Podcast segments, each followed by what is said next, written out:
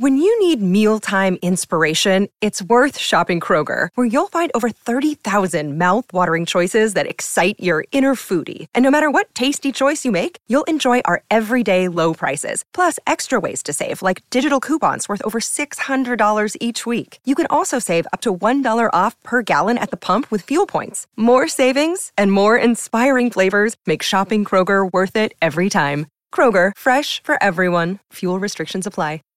You're listening to a Rare Drop podcast. Check us out at raredrop.co. Well, hello, everyone. My name is Ricari Austin, and I'm one of the hosts of GCX 2022. That's right, we're already talking about next year. Now, we want you to join us at Rosen Shingle Creek in Orlando, Florida, as we come together for another unforgettable GCX. Tickets are going fast, and look, we want to see you, so visit gcxevent.com slash tickets to book now.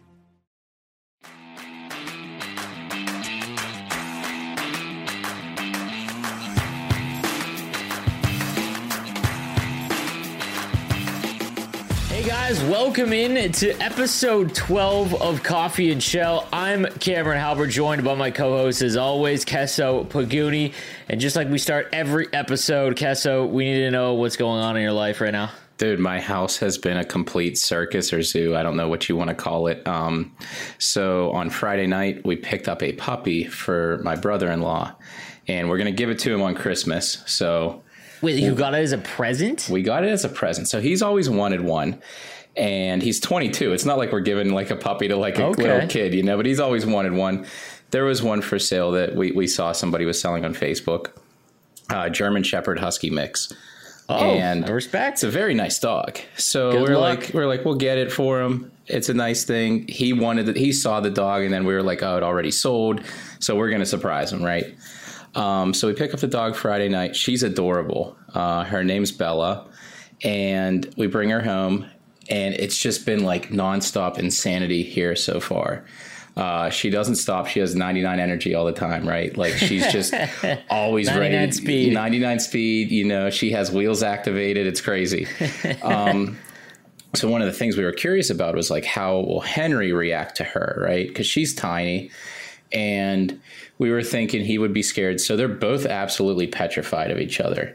Uh, it, it got to the point where like he's he always sleeps in our bedroom.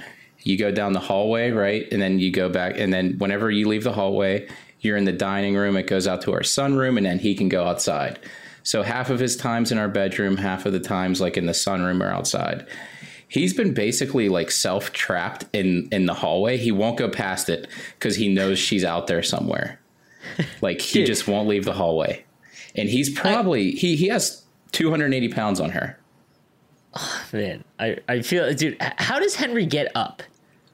Like when he like falls over and he lays down, mm-hmm. like how does he get up?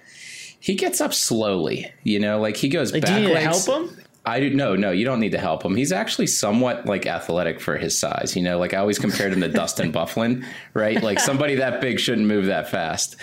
Um, but uh, so he'll get up, he'll put, he'll push his uh, front two legs up, and then he'll kind of sit down for a little bit, you know, with the two legs up in the front, and then he'll push himself up, and he's up. He can run, he doesn't run too often, but you know, as you saw whenever he ran, whenever it was raining, that classic video, he has speed, but uh, he's just a big baby. He's just petrified of this little puppy, and uh, we uh, we've been getting them close to each other, and he's kind of accepted her now a little bit, but he's still scared. Like he'll look at her, he'll make like a noise, but then he'll just lay down.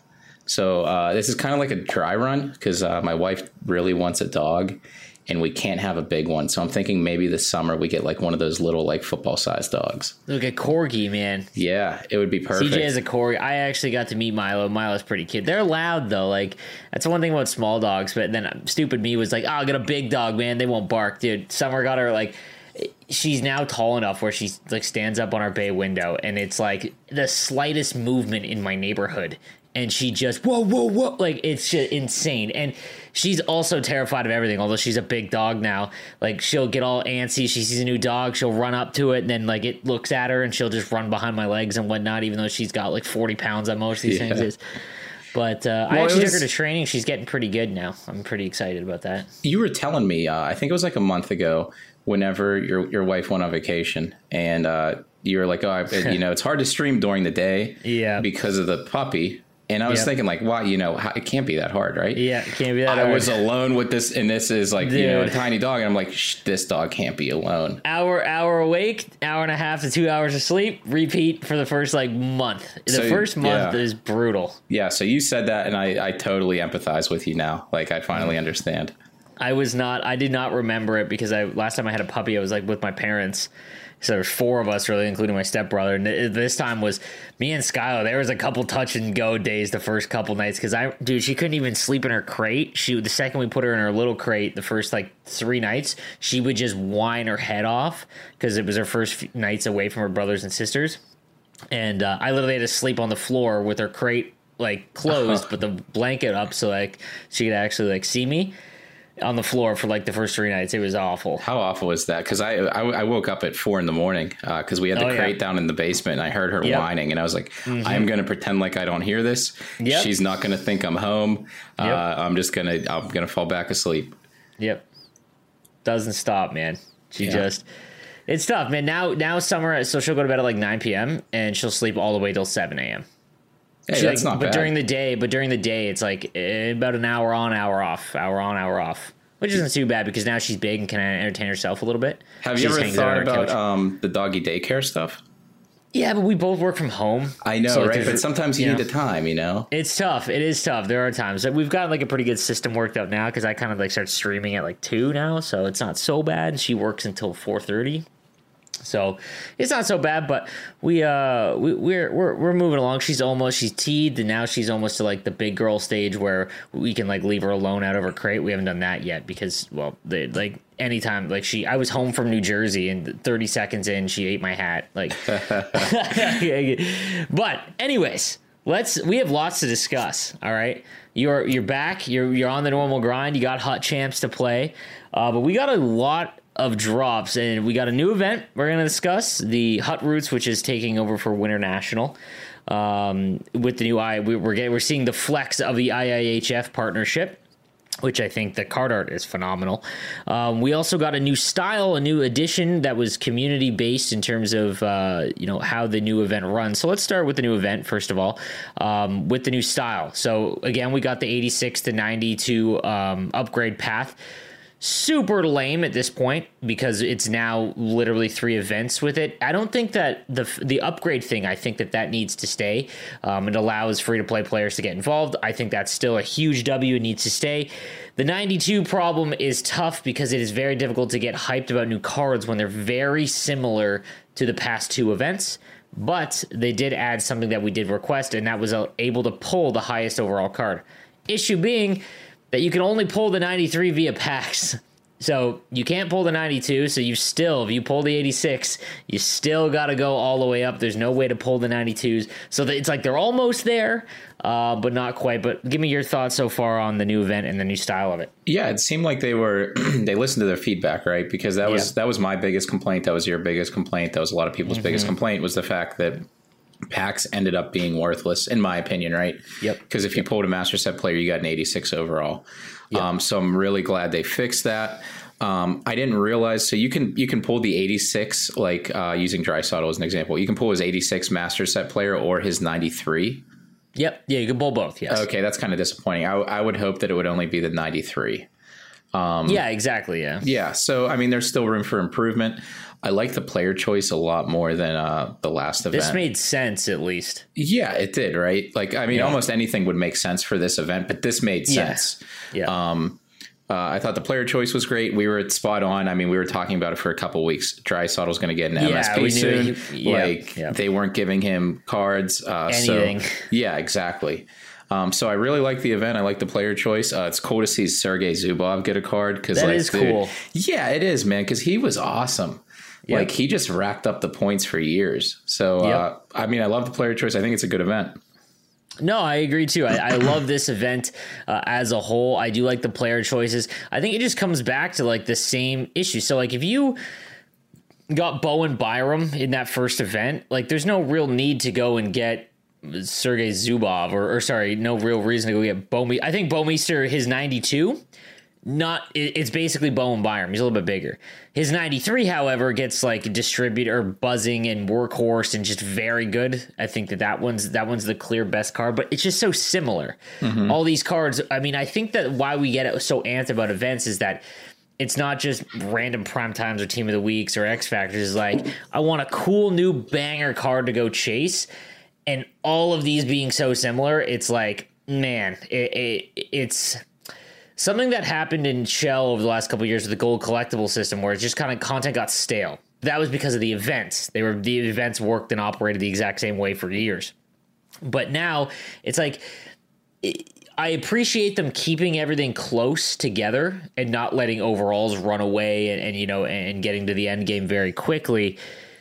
But they've got to figure out a way to to make cards a little bit more exciting, whether it's they all get a crazy amount or overpowered X Factor abilities, and while they they're not shy on those, it's just again like I, I just think that it's um, it's definitely the best of. I mean, I still think the under twenty two event was one of the best ever, and, and all those cards at least they're still relevant because there's no real need to get these. Uh, I mean, that Draisaitl. If you look at the ninety two Draisaitl, right, you get that right now. Let's say you pack the untradeable. I was doing mm-hmm. a video when I was explaining my video on this.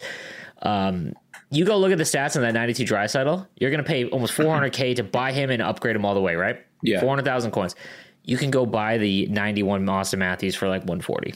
Literally the same card. Yeah. So like it's just and that came out at the launch of the game. So I don't know what they were doing at the launch of the game where they're like, "Hey, let's put 91s in." Like I don't know if that was just to sell it or what, but like when you set expectations like bang, there's going to be two sick cards to chase the subsequent events that follow it's just like man kind of kind of a letdown. I don't know. So so here's my question for you right? Because yeah. um before we talk about the other thing later uh there are exciting cards to chase in the game right now yes. but like what would what would be the solution here then right? So like would it be I, specific I types of players or would it be like maybe there's like 195 overall card in this event or something? Like like what so, is the solution there the part of me like is, is very hit or miss. I think this is an overall thing about the game, much like what happens in MLB, where power and contact ratings in MLB, if you play Diamond Dynasty, they go to 125, and the reason why they go to 125 is it allows to keep the overall in check.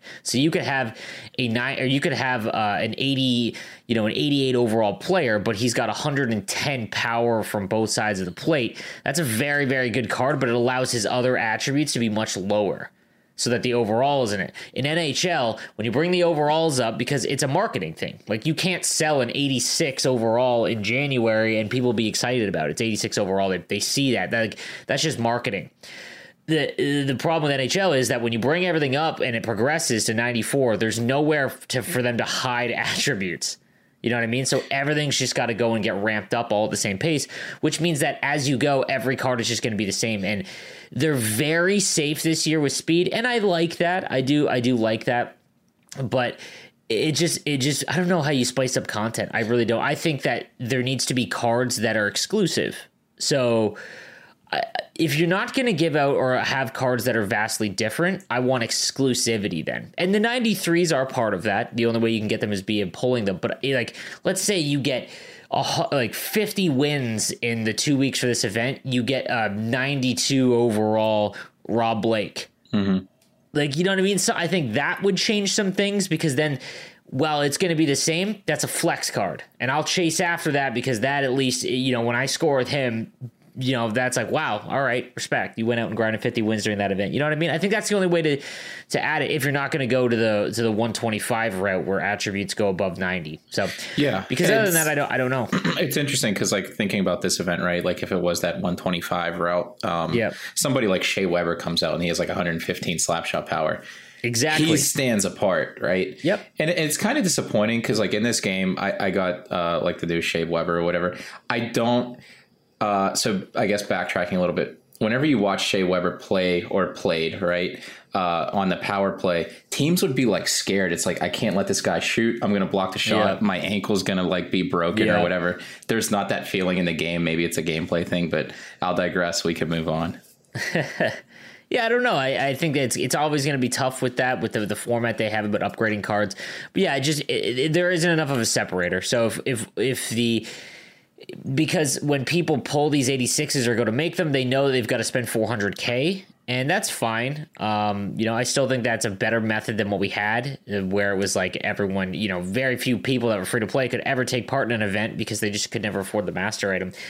But that being said, the, let's talk about uh, oh, just to close that up. I, I, think that what they did was good. I think that instead of having a 93 card available to be in packs, I think you should just be able to pull the 92 um, because that just would make it a lot better. I think. I don't know. Anyways, uh, let's move on because we did get team builders, and those cards feel different. Those cards are just um, amazing, right? it is. It is something So completely blew me away. I did not think we were going to get these until about January uh, because again they've been so safe with the overalls and kept them in check.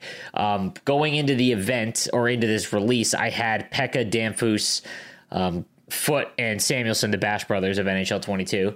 Um, so I was able to make two right off the rip. Very tough decision. I noticed immediately. So Pekka and Damphousse, easy turn in. I thought like that was like a no brainer, especially if you have Kesler too.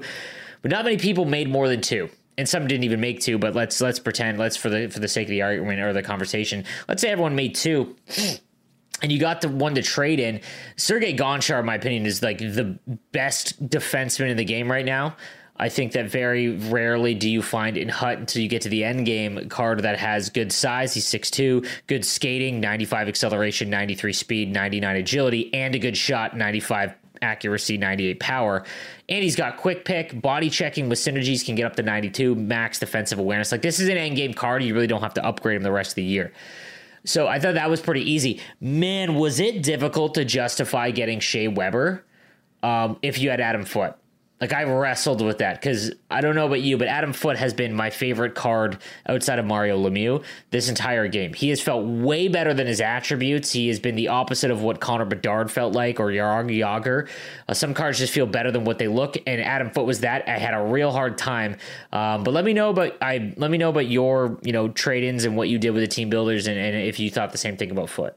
Yeah, so I mean, I actually I was excited to get rid of Foote. I thought he was a great card. I was just sick of using him. I'm like, you know, Fair like I, I, have cards. It's like they're burning a hole in my pocket. You know, I, I like using you. new cards. Um, and I did. Uh, I got two of the cards at first, right? And I I had thought that you could only trade in Western Conference 90 overall players yeah. for, and yeah. that wasn't communicated. Maybe. Nope. Um, nope so you got to click into the set. Yeah, so I did the I did West and East, right? So I did West first, and I had a hard time choosing between Weber and Klefbom, um, and even Gaborik in there, right? But I knew forwards are a lot easier to come by. Uh, just in this game, a lot of them have very similar attributes. Defense is always harder to come by, in my opinion. It is. So it is. yeah, it was down to Weber and Klefbom. I decided because I was trading in Foote, uh, replace my top right-handed defenseman, so I went with Weber. The Eastern Conference one, I felt that was a no brainer. Um, I forget Gonchar is clearing away the best defenseman in the game. I think I agree yep. with you. Um, yep. I might have different synergies activated on him because he has like 99 slap shot power and 97 accuracy. Um, yep. But the, he's already like he's amazing, right? Yeah. So after I made those, I was pretty close to having uh, the Western Conference individual teams already built again. Yeah, um, I didn't so, realize how close I was either. That's what yeah. allowed me to. So I was thinking like, oh, I can get Gaborik now. So I went and built Gaborik as well. So I have three of them. Likely going to go a fourth one, assuming that we could trade these in for 98s in the future. But with the current ones that are available, I don't think you can go wrong with any of the defensemen that are available. Like they're no, all I, elite, you know. I'll I'll say this about Klefbom specifically. Uh, I think that the 91 acceleration on him because you got to go distributor. He's got 93 speed with distributor, or 93 speed, I believe. Um, but 91 acceleration. I think that that would just get passed quicker than Gonchar, who's got 95 with a synergy and 93 speed, and he's only two inches shorter. Um, but yeah, I mean, you can make an argument at six foot four. He's he's going to be very good. I think that you know, it, there's no knock on him. It's just like I think that was the tiebreaker for me. Mm-hmm. Um, but yeah, like they're they're very very good. I had uh, Bowen Byram already made, so it's kind of tough for me to make another one. They were very similar. Yeah. I went. Uh, I went with Zetterberg. My centers. My I have a god squad for anyone listening. Like probably the best team on PlayStation Five. Maybe I'm sure there's someone out there that's like from like Abu Dhabi or something that has like you know like you know what I Saudi mean? Like, prince. yeah, exactly. Um, but I went. I thought my centers were just kind of w- the weaker position I had. Um, so I, I got rid of Byfield. I, I got him up to 90, and then I was like, "There's no point. He's on my fourth line. There's no point in me spending 140k." So I actually just rented him, and I sold him already. So I, I reverted all my coins down, and I went with Zetterberg. And um, I know you went with Gaborik, and um, I'll explain. I, I think well, we all off before the before the thing I explained. I really wanted Gaborik at first, but the tiebreaker was because if you're good at center, guys, you, your faceoff rating doesn't matter. Um, it was kind of explained by Ben Ross that the faceoff rating in NHL Online is mechanic based, not attribute based. The only time it ever comes into play is if you both do the exact same thing, which does give you an advantage. But if you're good enough on the draw, you're not tying up very often um, you know, you know how to win the counter in the situation given. So you can get away with Gaborik with I think 76 faceoff rating, and he's 6'1", and he's got 95 everything, 99 all stats. So he was incredible. The only issue was that he had 91 or 81 defensive awareness, and if you're going to play him at center, that's a little too low to justify that. But as a winger, he's incredible. The only problem I, I would have made him, but I have McDavid, Duchene, Gretzky, and Jack Hughes, so like it just didn't make any sense. Zetterberg has been one of my best forwards so far, and I didn't expect it. Like, um, I thought that he's average size at six foot for center. He has just felt great. His shot is automatic for me, and he's got 94 speed, 92 acceleration, 97 agility, then like 99 everything else essentially. And he's been like my best card outside of Mario Lemieux. So I've loved him so far. But you went with Gaborik, right? Yeah, I went with Gaborik, and he's been my best card so far. Like I love using him. He's a ton of Yeah, fun to use. no. Yeah. Yeah, and I think um, I like whenever players have Schneip as their uh, one of their superstar abilities because it's Really? only So five that's points. one you like? I have it activated on like four players now. Maybe it's all in my head. What do you notice? Because uh, for anyone listening, it's outstanding skill to settle pucks with advanced wrist shot accuracy off of settled pucks. Like, what? Give me a scenario when that actually happens. The far side wrist shot high in the high high in the zone. I don't want to say like high, but maybe top of the circle. Um, curl with the winger coming down the ice. Uh, stop, kind of cut to the middle and shoot far side, and I, that's whenever I notice the shot. okay, okay, Yeah, okay, okay. yeah. So, and and I like these cards because they have not that they're unique X factors, right? But like you get new cards and they all have a ton of X factors to activate. You can pick and choose what you use. Like that Gonchar having quick pick as a superstar ability. Yeah. Um, that's another reason that that makes him one of the best defensemen in the game. Yeah, I agree. Yeah. So I am looking at the Zetterberg now because whenever I first went through, I was like, ah, I don't think I want him. Same. But it seems safe. It seems safe. Yeah, it seems safe. I almost again, didn't realize that. Like, plus you get heart and soul activated. Like, he's going to have 99 face-offs, um, high 90 shooting, everything. Like, I almost regret not getting him too. It's just safe. Like he he's like his acceleration is 92, his speed is 94, which is good. But if you have to think of the cost involved, so these guys, if you don't have any cards, are about 650,000 and rising. Um, and so it's it's very safe because Gaborik, his speed is just insane. Um, like you're, it's basically Connor McDavid, right? Um, and there's just not very many wingers like that. Like if you don't have Evo Duchene, then you're just there's no other option outside of McDavid than him.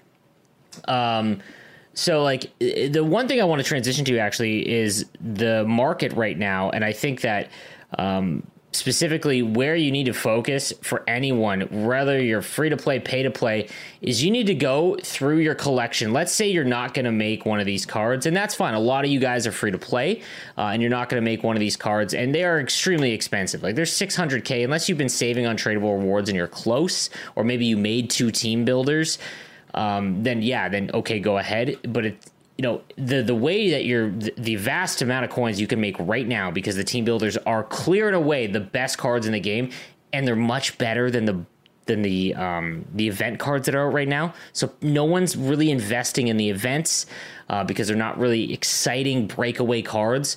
What you can do is you go through your collection and then you sell all of your, let's say, Arizona Coyotes. You go through and you find your 80 overalls, find what they're going for. I sold like 10 of them for 4,000 a piece. I went through all my 74 to 79s. I sold those for 3,000 a piece. Like that is what you should be doing right now because you're you're going to make a ton of coins. Soon these are going to become less desirable they're going to become a bit easier to make, and they will drop back in price. But right now, it's really, really good. Not to mention, guys, the next event is almost certainly Team of the Year, and you either you you want coins for that. I know people are like, "What about having cards?" It's always safer to have coins um, because, well, you can go ahead and you know you can collect untradables for those two weeks that team of the week is out there to try and get to try and knock down the cost, or you can just buy one tradable because usually they end up around a mill Mm-hmm. You agree? Disagree? Like, uh, do you think that's a smart thing to do? I, I think coins are always better, um, and I think right now, you mentioned how you were selling like the Arizona Coyotes for like four k a piece. I was one of the idiots that was buying them for like seven k a piece because I was Yep. like, I have to, I have, I, you know, I want to have one of these cards or like the third card, right? So I think if if you have untradeable cards right now, NHL players sell them immediately, stack up your coins because this is going to be, I think, until the until the 98s come out, it's probably going to be the best time to sell base cards. Yeah, I agree. I think that you're gonna you're gonna see a big drop once everyone wears off in this, and you're gonna see a big influx of players soon. Uh, Yeah, January that's we talked about this. Is yeah, January that's the, is the highest amount of the player base every yeah, the year. player base spikes to its highest every year, which is very uncommon for sports video games. That it isn't the launch, but January is actually the highest for NHL. Just goes to show how many people wait for the uh, the drop in price to buy NHL. But those are usually free to play players, um, and they will get desperate to buy these cards, like the the, the the base cards and whatnot. So you know, you can make out pretty easily there. They're not going to be ripping a million packs, but Team of the Year is coming up, and it's something that you need to think about. I did a video kind of doing my predictions for Team of the Year. I think it's pretty easy this year, especially with the stoppages. Um, actually, let's talk about that real quick. The World Junior cards. The World Junior cards. You take a look at any of them? I have not sleeves. This is all you. Okay, so the World Junior cards, for anyone that doesn't know, the 86 overall cards that come out, if if uh, let's say Shane Wright from Canada and Mason McTavish, if Canada wins gold, they go up by plus five. Their skating goes up by 2.5. It's half. Uh, if they win silver, they go up by plus three, and if they win bronze, they go plus one. So really fun cards every year. They've been doing this for a while but it's very difficult to you know a lot of these cards they you're paying as if they're going to win gold so the canadian ones they're going to win gold and if they don't you lose a ton of value um, and even if they win gold other than Shane Wright, there isn't a lot. Other than that Dickinson from the U.S., who's unbelievable. He's he's probably the only card off the rip you can use right now. He'd fit into your lineup at 86 overall. He's got 91 speed, and they have a good shot at a medal. Um, that's the one. I actually got one for 50k right now. They're going for like 150. Oh, jeez. Um, but yeah, the only the one thing I want to point out about this event, guys, is, is that the lower the the free to play guys that just starting their team, the lower ones that have no shot, like the Swiss or the Slovakian players, their shot totals, their the shot accuracy is like ninety nine or shot power because junior cards like they they have high stats to start and then they jack it up to eighty six.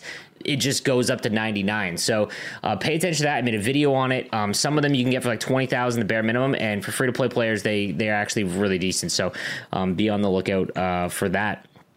Um, the next thing we got to discuss is let's talk about the new AP limit. We didn't talk about the AP limit. Yeah, So and that happened what, like maybe Schneid- a week and a half ago? Was that two Yeah, weeks yeah. ago? Yeah. Yeah. yeah, We didn't we didn't talk about that one, and it kind of kind of came as a surprise, right? Because that was included either with a new event, maybe or something. So all of a sudden, the AP limit was raised to forty. It was at thirty five prior. yeah, um, exactly. Yeah. So, what did you think of the limit prior to the increase, and then what do you think of the limit now? Um, I thought it was tough once you because we were getting to the point where everyone had a ton of X factors. It was mm-hmm. getting pretty tough. 40 feels right right now. Uh, my new approach though is less balanced, all heavy loading my first and second forward lines. That's like my new thing. Unless my defenders have, so I just got Shea Weber and I'm messing around with him, so this is a bad example. But Shea Weber has shut down bouncer, and truculence, which I, is absolutely hilarious because he's got 99 body. Like it's just that's just fun to me, uh, and that only costs five total. So that that's hilarious. But shutdown I activate pretty much because it's so so cheap. But like for example, I have wheels on McDavid because he's got 97 speed. I've also got tape to tape and big rig. So it just makes him like absolutely like arcade like. I've got elite edges because I figured out some of my gameplay and elite edges is starting to help me out. So I've got elite edges on Henrik Zetterberg and then for Mario Lemieux, I've got uh, I actually have Schneip activated. But then other than that, everything any other card that has tape to tape, I have tape to tape on because Okay. passing is just so difficult for me. You like tape to tape? I do, yeah. Okay. Yeah, I was using that one on a lot of my players, and then I recently switched maybe a few weeks ago to more of the shooting ones. But I'm kind of like at that weird spot where like I'm not sure what I like using. I know I mentioned mentioned Schneip earlier, um, yeah. so I have like four players with that.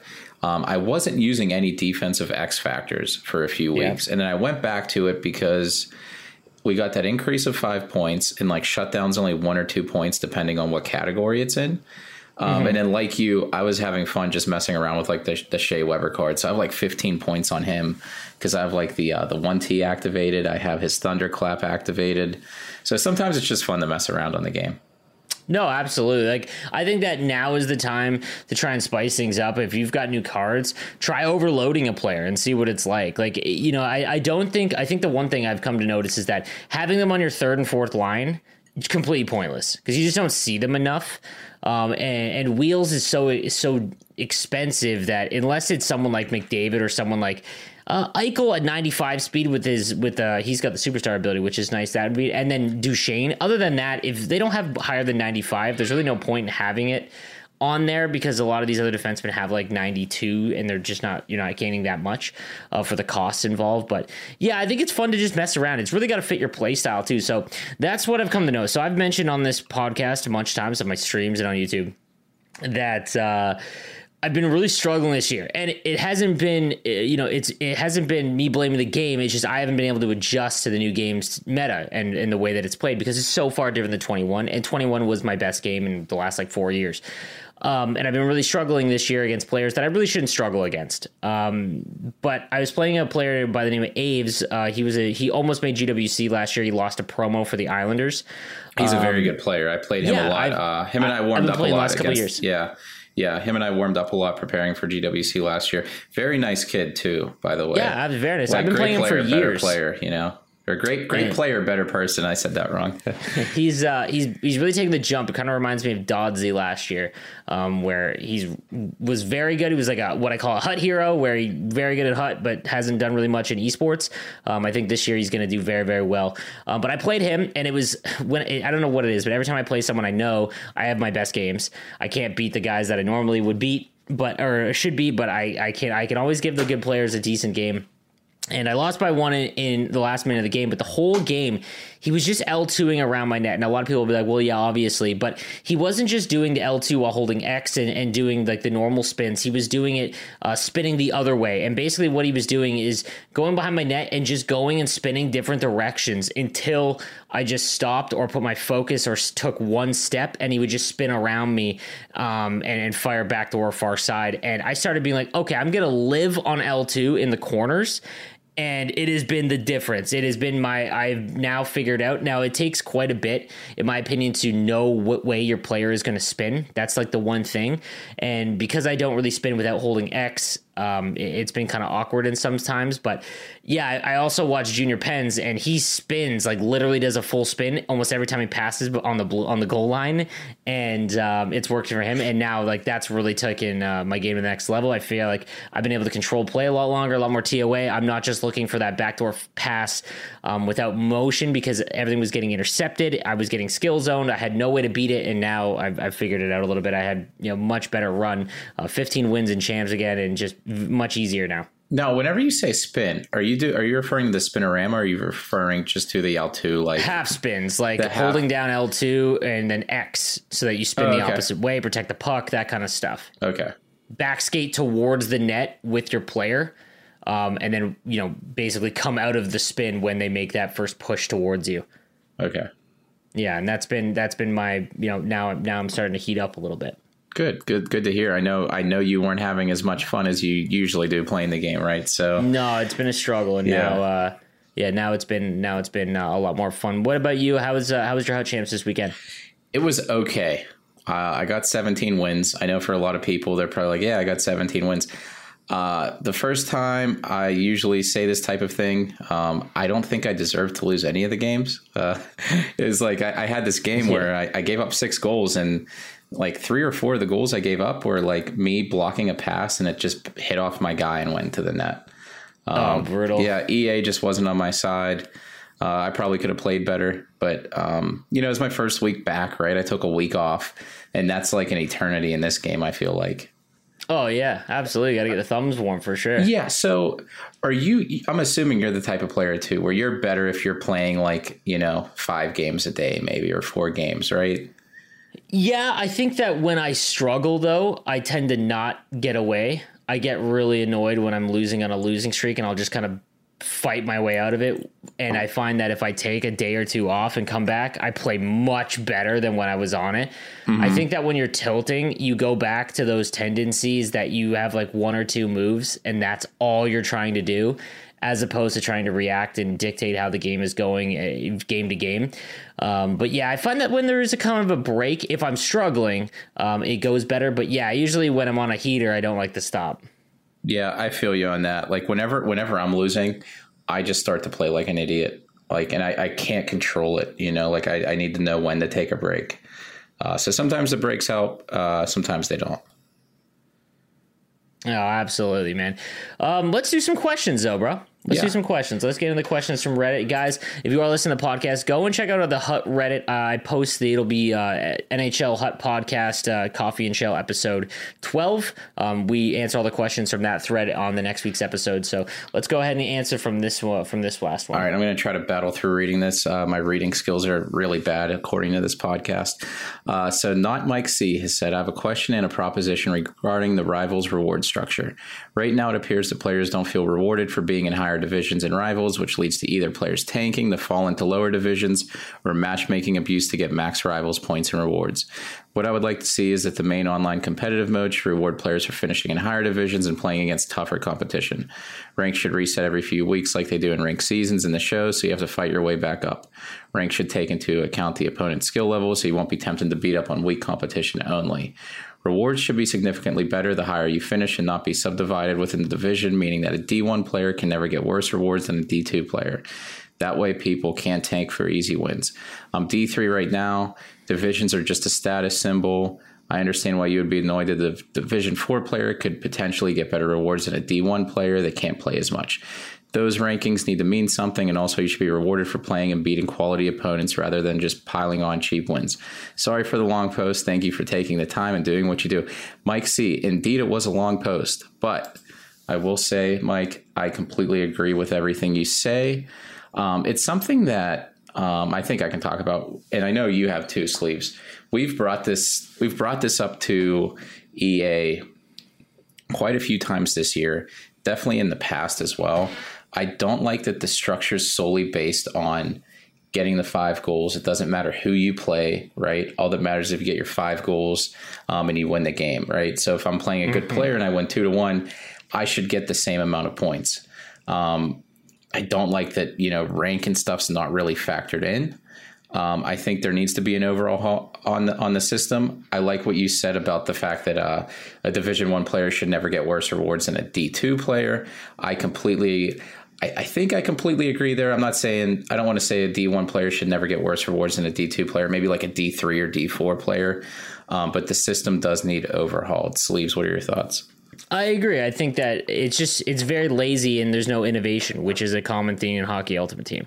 Like it is just it, it, it, has gotten no love and it has been the exact same since launch, basically of like launch of Rivals, which is a couple years ago. And yeah, it's becoming a major issue now, especially with the four consoles, because you've got kids that, you know, if you're in Division One, you just can't find a game because that's like, uh, you know, 5% of the population in the game in the entire console, maybe. And when you split the console in four different ways, that's even less players. So I don't see. Uh, I don't. I don't blame them. You just can't find a game for a lot of them. Now, mm-hmm. a lot of them are. If if you're saying that you know they can just drop down and get easier matchups, that kind of sucks too. But they should definitely be getting the highest rewards. There should be something for getting a Div one. And then the problem is that it rewards whoever can play the most, and that's not really fair. It should be like a comp style or a comp season style of thing. You know, every two weeks. I think, in in my opinion, like if you if you play 10 games and you beat Regs and you and Josh and Gren, that is more than enough to hit ultimate. You yeah. know what I mean? Like yeah. you have proven that you are the best instead of someone who's gone 10 and 10 but they played 20 games. Like that's yeah. not, you know. I, hey, I think I mean, if you meet those players, uh, EA should just send you a trophy, right? Yeah, exactly. Well, I mean, they basically do. That's what the GWC is. So Yeah. I mean, yeah, it's uh, it's tough. They definitely need to fix rewards. I think it should be a fixed reward system as opposed to just whoever plays the most. I don't know. It, it needs to be adjusted. I think that hopefully next year it's not something that'll be ignored. I think we've made enough noise about it. I'd be stunned if it is still the same. And then just add a leaderboard too. Like you're not losing games if there's a leaderboard, which is funny. Like it, it sounds so redundant, but I guarantee you there's a lot of players that would not drop down because they don't want their record ruined. I mean, I would try more right now. Whenever I play rivals, I I don't I'm just, I just don't try. I don't care. out, man. It's everybody. Yeah, it's and, everybody. and, uh, it gets annoying whenever you do lose against somebody that is taking it serious and they send you a message afterwards because Yep. you can't pull the old "Hey, I wasn't trying" card, you know, because how many people believe that, you know? Yep. No, I agree. It's uh, it sucks on the leaderboard. We're gonna see some changes in Hut next year. I think. I don't, I don't see any way that they would ignore it again. If they do, I, like, I'm I'm out of a job. All right, what's our next one? All right, Maze, Maze, thank you for coming back as always. Um, so this might be a controversial slash sensitive subject. Maze, you always have a way of prefacing your questions like that. It's this isn't that controversial. What are your guys' opinion on people playing Hut Champs on more than one account on one console? I personally don't like it because a really good player can easily destroy an 11 to 13 win round for the average player. Fine if it's two different consoles because you're matching up against a different player base. And what would you guys do to change anything about the current Hut Champs matchmaking system in general? Uh, the second question: What is the best way to practice manual saucer passes, and do you guys have any tips on when to use use them to full advantage? Last question: This is regarding parallels. If it comes to Hut at some point, can I basically just grind squad battles on rookie mode and rack up 30 goals with the same player, aka McDavid, within the first week? So, first question on Hut champs. Um, I- don't like when. See, the thing is, to me at least, Hut champs should be the quintessential competitive mode in Yeah. NHL. I don't like when people play on more than one account uh, on the same console because it's taking away another ranking, right, that somebody else could get. There's been times in the past, uh, I know Daddy Padre has experienced this quite a few times, right, where you finish like 21st. Um, and then two, there's two accounts How in is the it top always 20. him? It is literally right? always that happened him, him three times last year. three times. He 21st and It's then that central. It's those central Yeah. lobbies where you get no points. yeah. So, and then, you know, you finish 21st and then there's two guys in the top 20 that it's the same person, right? Yeah. So I don't think that should be allowed at all. Um, and what I would do to change anything about the current Hut Champs matchmaking slash system, I don't think there's much of a solve for it until there's cross console con uh, play. Um, Yeah. I, I think right now, if people aren't aware with how the matchmaking works, you match up with with people that are within a plus or minus 11 win differential than you, right? So, for example, if you're 11 and 0, you can match up with people that are 19 and 0 all the way down to uh, 500, right? Yeah. Uh, so that's how the system works. It's a wide range, but it has to be a wide range because it's a small player base. yeah. Any it's thoughts there, sleeves on uh, the Hut Champ stuff? No, cross console will definitely fix a lot of it, uh, for sure. But yeah, I think that Hut Champ should be the. I, I've said this a number of times. It should be the thing that caters to the one percent. Hut Champ should be the thing that does not take the whole player base into account and should take you know should be hard focused on the top end players to try and figure out who the best players are every weekend is the most competitive mode and i think when you have guys that play on two different accounts just like you said it takes away a spot that someone else earned now, good on them for winning on two different accounts. If you play on two consoles, go ahead. But yeah, I'm not a huge fan of it. And not to mention, what is the point? Because the only point for doing it on two consoles or two two accounts is because you're going to trade those cards and try to make one super team, which is against TOS. Yeah, Right. I don't get the point. Uh, the only, the only time, point. well, the only time I could see the point, uh, if you're a streamer and you're doing like a, uh bronze team or something, or like a free to play yeah, thing, like? Eki does that kind of stuff. That's different. That's different. If you were doing,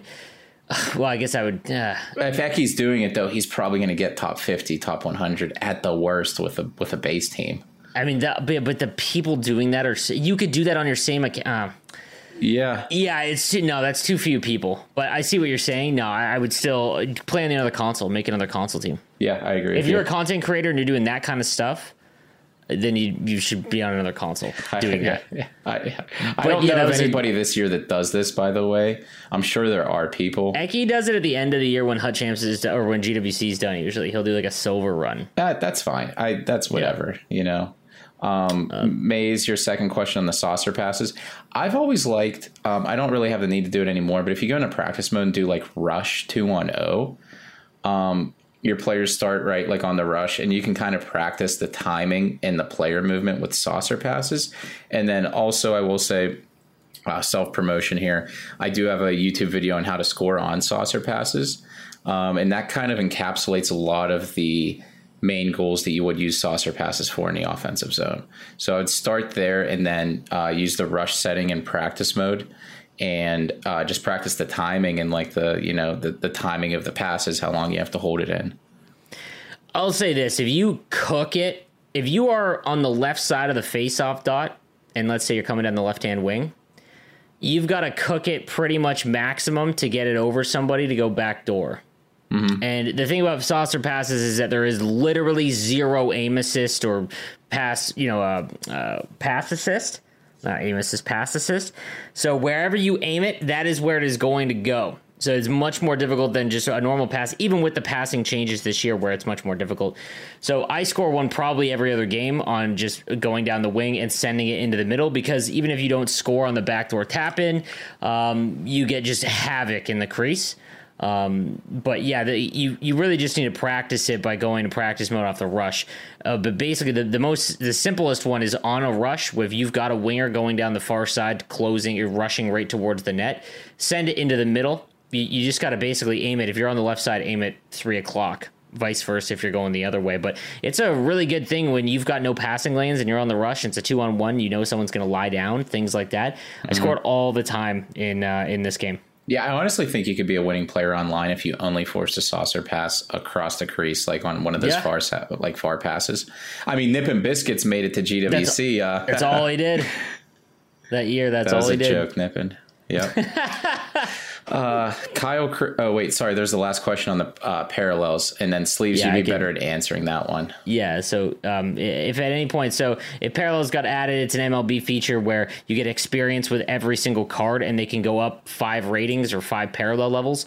Um, so he's saying, couldn't you just go into squad battles in rookie mode, rack up 30 goals the same player? It doesn't work like that because it um it it scales. So you would have to be like you know Cartman in World of Warcraft killing sheep to to go up on rookie. You'd have to score like seven thousand with that Yeah, till you die. Yeah. Remember that one? yeah, that's, that's an ultimate work. episode. Sleeves. That is one of the best. Yes. Yeah, yeah. They've been doing it for years. Like, like hats off to the South Park guys. Did you watch any of the new episodes? Dude, I haven't watched since I was like well, probably like 2007, 2008. You're missing out. The they've yeah, handled the pandemic situation pretty oh, funny. That's got to be perfect. It is great, you know. Uh, so, um, were you still answering this uh, parallel? No, no, no. Like it, it just it, it scales. So offline gets less experience, and it's not just goals. It'll be like experience. So playing an online game, all of your cards will get a little XP. But if they score in an online game, they get more. If they get an assist, if they get you know all that kind of stuff. So it doesn't work like that. Yeah. Uh, Kyle Kriz asked, "Good pod today, fellas. Was wondering how you guys would feel about EA bringing back goalie quick swap into rivals and possibly hut champs. I know it caused issues in the past, but I think it would be a welcome back feature and would make it so people actually use their backup goalie slot for something other than just a synergy filler. So not that I not that I want this back, this feature, but it's one of those things where I'm not sure why. Like I, I know why it was taken out because it was used as like a desync glitch or something, right? So they just removed the ability for players to swap in their backup goalie um, it's something that shouldn't have been removed from the game, right? Um, yeah, it, yeah. it wasn't removed because it was a feature they didn't want to have in the game. It's literally because they didn't have a fix for for for player desyncing, which is yeah. kind of inexcusable in 2022 that they can't figure out a way to not have that for a billion dollar company. But hey, that's just the life we live in NHL. Um, unfortunately, we don't uh, always get the the fixes. We get the band aids, much like with the AR stuff, where all of the the cool new graphics on the ice those are, go- are gone now because we get player glitching every single game if they're still in. So. Yeah, and I, I, I can't really think of why I would use it unless you have like two goalies that are the exact same overall. One catches left, one catches right you know, maybe switch up or confuse somebody in the second or third period. Um, yeah, I do. I would love yeah. it with the aggression thing. You got a guy who who doesn't uh, who doesn't take one timers and just take short side wristers the whole game. Put someone in with high aggression. Yeah, that makes sense. You could use it. Yeah. Yeah. Yeah. Yeah, and it would help out the people like you with a God Squad, right? You could have like an amazing backup goalie that's like 91 aggression. Right-handed. Yeah. I'm Like, sure. dude, imagine that. You bring in the closer, third period, he's switching a guy that's right-handed. How great would that be? That'd be so good, That'd be funny. Um, so Metro, do you uh, Metro Achilles two? Do you have any game mode ideas for Hut? Here's mine. Hut Eliminator, pretty similar to style to one's Eliminator and World of Chel. Could do one player from your team or whole team play for a period. Winner moves to the next round. Winner gets choice of coins or untradeable pack. Ooh, so you're saying one v one, and you get to pick one player on your team. or the whole team. You play for a period. Winner moves on to the next round. I almost like I almost like just the eliminator aspect where you pick one player. I, I think so as well. It's quick, fun, like you know, play to one or just play one period. Like You- it, love it, dude. That's that'd be fun. They can't do they can't do anything like that until it's cross console though. There's not enough of a player base. Um, I still think if they had a BR mode like uh, draft champs, that'd be better. Um, just because it's a little bit more, um, there's a little bit more to it. But I love the eliminator idea. The tech is already. I mean, they'd figure out a way to not be able to put it in, but Yeah. the tech is already in the game. You would think so. I really like that idea. I've never thought about it either.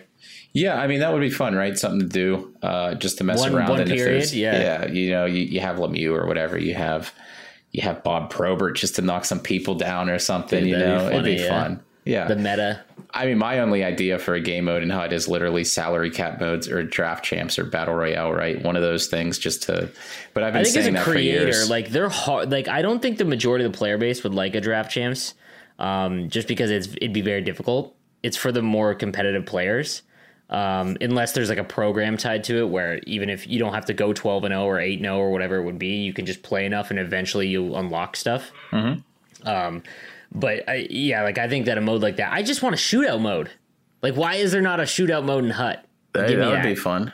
Give me that, man. I mean, you have they it can't do it until cross console. That's just, which is why, uh, yeah. So, like, can we get that out of like, uh, um, yeah, like I, I don't know why there isn't an overtime comp season. Like, just let me fly through fifty games. Like, Yeah, there's a lot of things like that, which it was what I thought Rush would be, but it's Yeah. not. You know.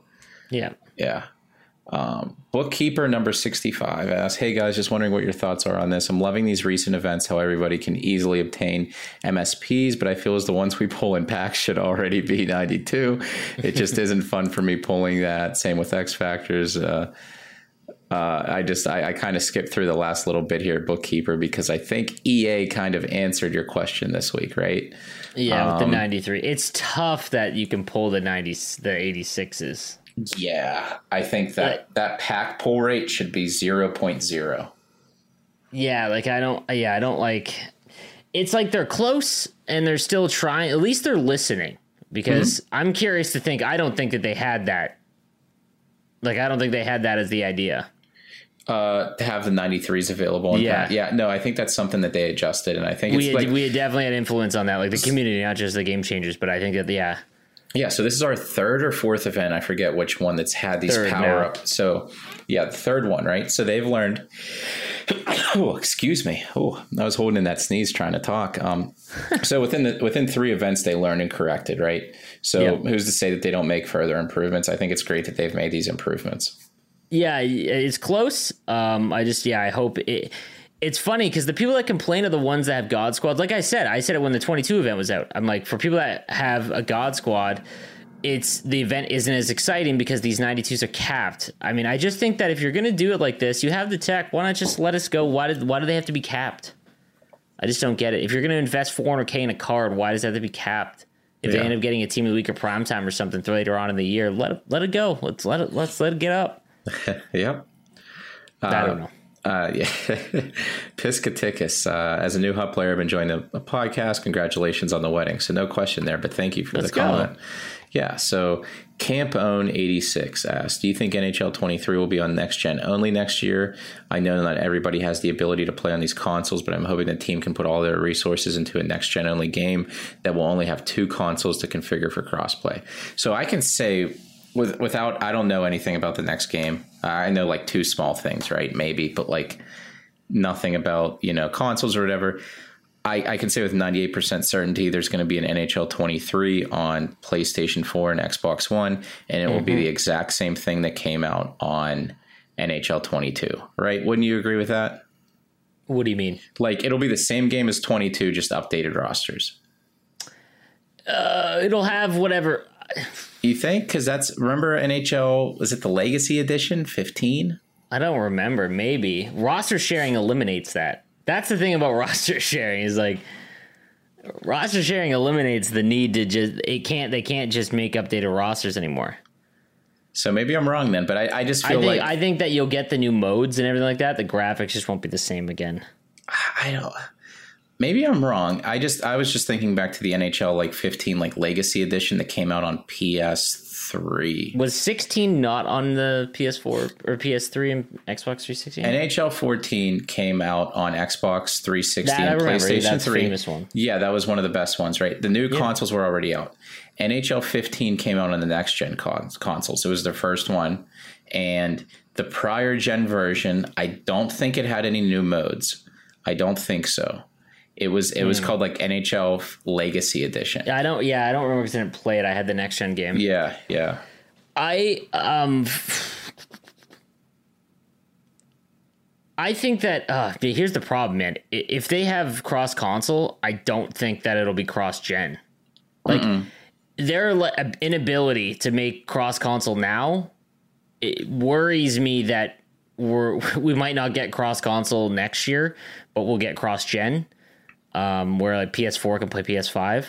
Um, but I'd be stunned. I think that we're gonna get cross console, um, but I don't know if it'd be cross gen. Like I don't know. I, I don't see how they would eliminate because it's such a big to not make it on the old system, guys. Like a lot of their, a lot of their, almost all of their, or a large majority of their sales comes from the game sales. Hut does not. While it does bring in a lot of money, it is not as big as what you guys think. So you're wiping out two consoles that uh, you know when people, a lot of people can't get the new ones. I think next year would be the last one where the old gen has them. Maybe yeah, 24. yeah. Maybe my example's bad just because the last time new consoles came out, there wasn't this chip shortage or whatever was going on. Yeah, or- it's really bad. Yeah. But they they've had such a heck of a time. I haven't played on the old gen system. I can only imagine though. It's got to feel slow. yeah. I haven't played on it either. Yeah, I don't know, but it'll be interesting to see. I hope to God we get cross console. I'd be stunned if we don't.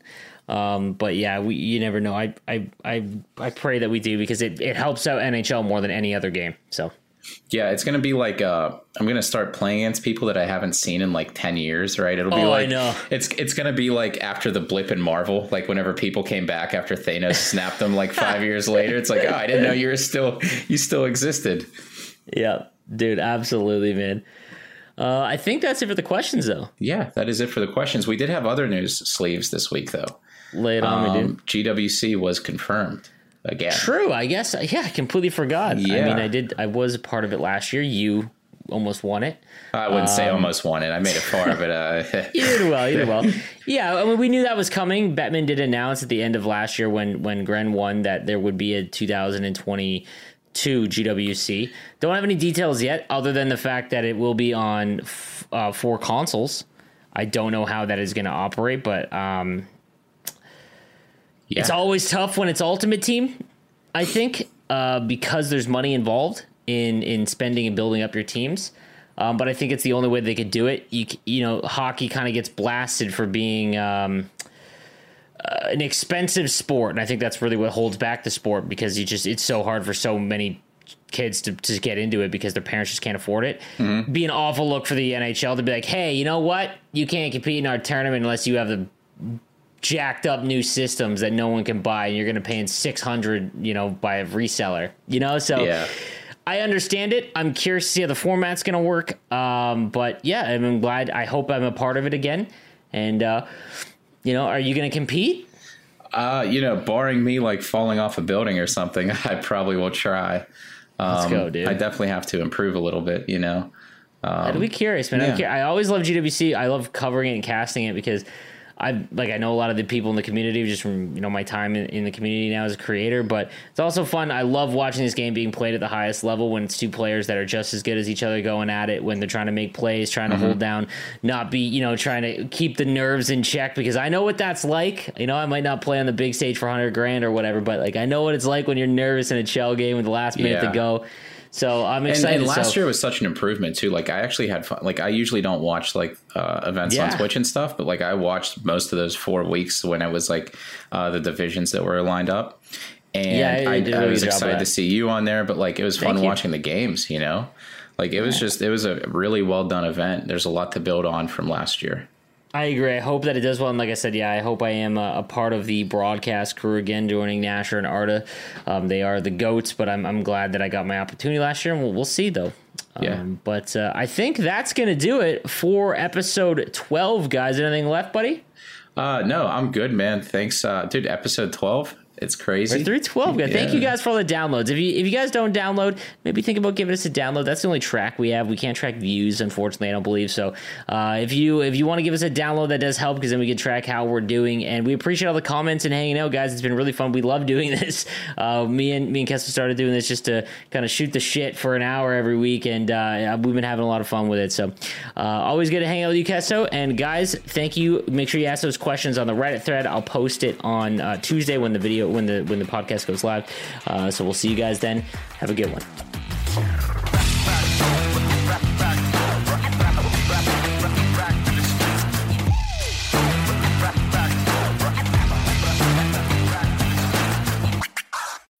When you need mealtime inspiration, it's worth shopping Kroger, where you'll find over 30,000 mouthwatering choices that excite your inner foodie. And no matter what tasty choice you make, you'll enjoy our everyday low prices, plus extra ways to save, like digital coupons worth over $600 each week. You can also save up to $1 off per gallon at the pump with fuel points. More savings and more inspiring flavors make shopping Kroger worth it every time. Kroger, fresh for everyone. Fuel restrictions apply.